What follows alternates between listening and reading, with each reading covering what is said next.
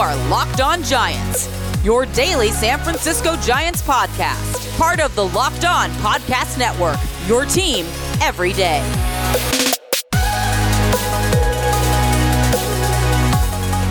Welcome back to Locked On Giants Baseball, part of the Locked On Podcast Network, your team every day. My name is Ben Kaspick, and I am thrilled to be with you again today. On the show, we provide daily episodes Monday through Friday, approximately 15 to 20 minutes in length, talking about the San Francisco Giants in a way that's data driven and rational, but also simple, passionate, and accessible to all. Coming up on today's show, instead of doing the mailbag today because, like usual, I didn't get the prompt out in time. But something else I've been wanting to do and will do today is we're going to hand out grades for the San Francisco Giants 2020 season. We'll be grading Gabe Kapler in his first year as Giants manager, the coaching staff as a whole outside of Kapler, the outfielders, the infielders, the team defense, the starters, the relievers, the trade deadline, and the offseason moves. So it's going to spark really interesting conversations across the board, I think, in all of these different categories. Hopefully, we'll be able to squeeze it all in. If not, we'll continue this conversation later in the week. This is a daily show. So, thank you for joining me. A little bit about me before we get started. I've been a contributor for the baseball analysis websites Beyond the Box Score and Fangraphs as a Rotographs contributor. I started a Giants podcast called Covecast in 2015 and then joined the Locked On Podcast Network prior to the 2019 season. I'm also a lifelong die-hard Giants fan. So I've been following this team for a long time and you know, it's it's really interesting to me to like take a step back and look at the ebbs and flows of a baseball franchise. So of course the the position the Giants are currently in in my opinion is that they're on the rise. And so I think that's going to be reflected in a lot of these grades. Obviously, the Giants had a new manager in 2020, Gabe Kapler, replacing Bruce Bochy, who's headed to the Hall of Fame. And so he really had an uphill battle to win people over. But I think ultimately he did end up doing that for a number of different reasons. So the grade that I'm going to give to Kapler is a solid B. He gets credit and we'll talk about the coaches in a minute, but he gets credit for hiring this coaching staff, putting together this coaching staff that had a huge impact, especially on the hitters this season. The reason Kapler doesn't get an A is because he did make a couple of moves that seemed to backfire in a significant way. And of course, he also made that mistake where he went out for a second mound visit after the pitching coach had just gone out and he removed a pitcher from the game only for the umpires to come tell him, "Hey, you can't take this guy out of the game. He has to go back out there." So that was nothing but just embarrassing for Kapler, but it did matter because people already were critical of him, so to to make a mistake like that only made things worse for him. Also, his decision to go to Sam Coonrod in that crucial game that uh, the Giants lost with Coonrod giving up a walk-off home run at Oracle Park to the Padres seemed to be a little bit of a questionable move, and it ultimately hurt them and probably cost them the postseason. I mean, there are a number of things that cost them from making the playoffs, but that was one of them.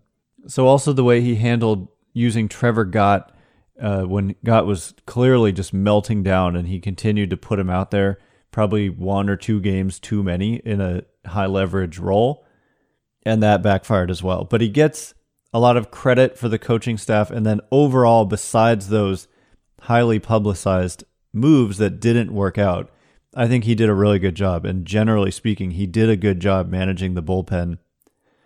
Most of his moves made sense. And then he did an excellent job managing the offense, putting these lineups together and then making pinch hit decisions. And there were a lot of them, and he did a really good job of it probably among the best in the game. So I was tempted to give him an even better grade, but there definitely were some some down moments for him this year, so he gets a B. The coaching staff for me gets an A A plus. It would be very hard to overstate how great of an impact these guys seem to have on the offense. so much of the Giants doing better this year is probably a credit to the coaching staff, which again, Kapler put this staff together, found these guys, and put this staff together. So he gets tremendous credit as well. But they made the Giants the most improved offensive team. If you want to hear all about that, listen to yesterday's show and Monday's show. We get into that in great detail about how the Giants were the the major's most improved offensive team, and it wasn't because of changes to Oracle Park. Their opponents didn't really change at Oracle Park. The Giants got dramatically better.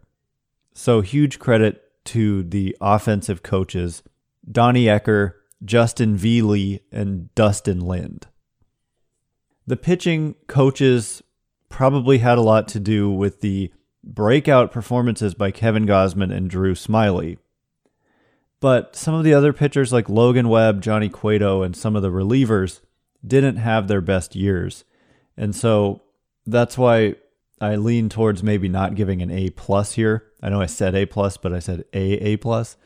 Anyway, I'm going back to A because I think we didn't quite see as much as we would like out of the pitchers. Catching coaches, I think, did a good job teaching this new technique where they're they're getting down on on the ground with their glove before a pitch and then coming up to frame the low pitch. And I think that is an underrated huge impact as well. Framing pitches, getting strikes on pitches that are not strikes is so much more valuable than any possible loss that you might get by being in that position that might lead to a passed ball or wild pitch every now and then. Framing pitches and changing counts and, st- and getting strikeouts on balls is just so much more valuable than the occasional extra 90 feet for a base runner. So, anyway, Kapler B, coaching staff A, and very much trending positively for, for this entire group. So, coming up next, we'll talk about. I'm not sure we're going to have time to squeeze it all in. I want to talk about the outfield, the infield, the defense, the starters, the relievers, the trade deadline and the off-season moves. We'll we'll probably move a little more quickly than we did in the first half. When you need red wine at 4 p.m., sushi at 9 p.m., a breakfast burrito at 8 a.m., and ibuprofen at 10 a.m., Postmate it. Postmates is your personal food delivery, grocery delivery, whatever kind of delivery service all year round. Anything you're craving, Postmates can deliver. They're the largest on demand network in the U.S and offer delivery from all the restaurants, grocery and convenience stores, and traditional retailers you could possibly want or need. 24 hours a day, 365 days a year. Postmates will bring you what you need within the hour. No more trips to the store. You don't even have to know where the store is. Postmates will deliver anything to you. Download the app for iOS or Android for free. Browse local restaurants and businesses and track your delivery in real time. For a limited time, Postmates is giving our listeners $100 of free delivery credit for your first seven days. To start your free deliveries, download the app and use code LOCKED ON. That's code LOCKED ON for $100 of free delivery credit for your first seven days when you download the Postmates app. Anything you need, anytime you need it, Postmate it. Download Postmates and save with code LOCKED ON. All right, as promised here in the second half of the show, we'll continue handing out grades for the Giants in this 2020 season. The outfield gets an A for me, and that's a big deal because the Giants of recent years, do we remember, they had an awful outfield and they were getting zero production out of their outfield when it was like Denard Span and a declining Hunter Pence, and who the heck knows who else was even out there nobody of consequence. But this year, out of Mike Yastrzemski, who basically was an MVP candidate all season, Austin Slater, who had a nice, huge breakout performance, Alex Dickerson, who was great again in that platoon role, so was Darren Ruf. Mauricio Dubon had a nice, solid year and was a good defensive outfielder. Makes up for the fact that they didn't get much out of Jaylin Davis, Steven Duggar, Joe McCarthy, or Hunter Pence. So I'm giving the outfield a solid A. The infield gets a B for me. Brandon Belt had a phenomenal year at first base, which was great to see after he was showing some signs of decline. Wilmer Flores and Donovan Solano were great at second base. Between the two of them, they were both phenomenal. Brandon Crawford had a nice season at shortstop. But Evan Longoria, you know, despite being a good defensive player, we continued to see uh, decline offensively, where he's just a little bit below league average now, probably as an offensive player. So really, I mean, I should go A minus. I think now that I think about this more, or at least a B plus because of Solano, Flores, Belt, Crawford. But I'm pessimistic about Evan Longoria and the fact that he signed for two additional seasons. And he actually turns 35 today. So happy birthday, Evan Longoria. I'm sorry I'm ripping you on the show, but you know, they have his age 35 and age 36 seasons, and you're already seeing that offensive decline. It's just not a great situation for the Giants. The defense gets a D from me. They just were not a great defensive team this year. Their defense early in the season cost them some games, most likely. Alex Dickerson has proved to be not a very good defensive player. I think we all knew that. His bat makes up for it, but not a great defensive player. Donovan Solano just performed really poorly at certain moments this season defensively, just boneheaded errors. I hate, I mean, they're not really mental errors, they're physical errors where you're just making missing plays that really need to be made. Wilmer Flores made some really bad plays at third base early in the season.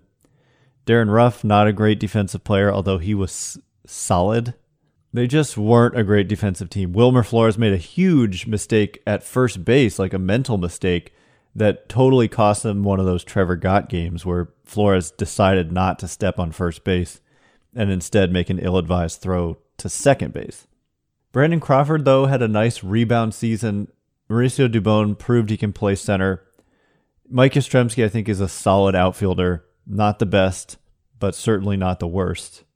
Joey Bart, I should mention, kind of melted down a little bit behind the plate at times, dropping pitches. And in one particular game, he made just tons of mistakes.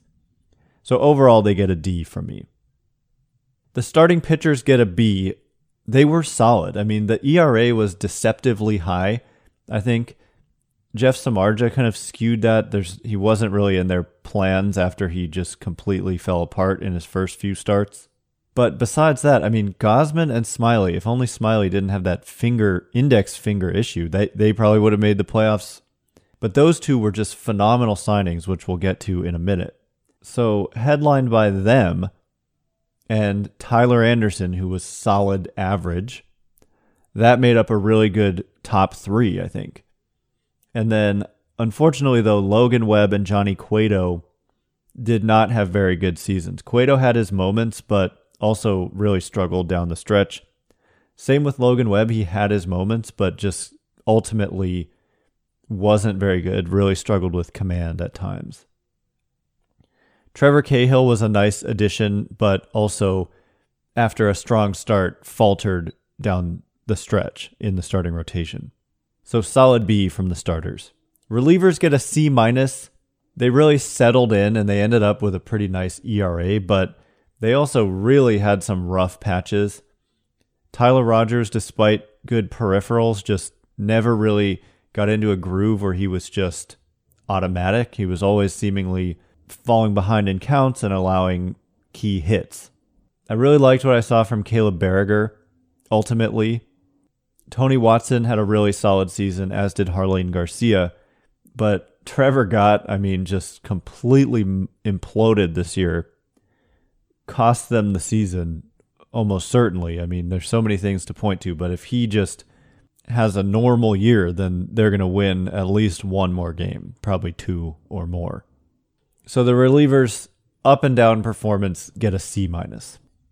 Now moving on to the trade deadline and offseason moves. I'm giving the trade deadline a D. I really think the Giants looking back in hindsight dropped the ball not by not selling Gausman and Smyly, which I think would have been a mistake given that they were in playoff position in the push and ultimately missed it by just one game.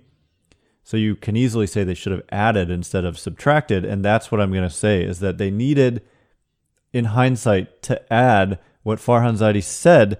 He always felt like they were missing a left-handed bat, and he also said they needed maybe a veteran right-handed reliever.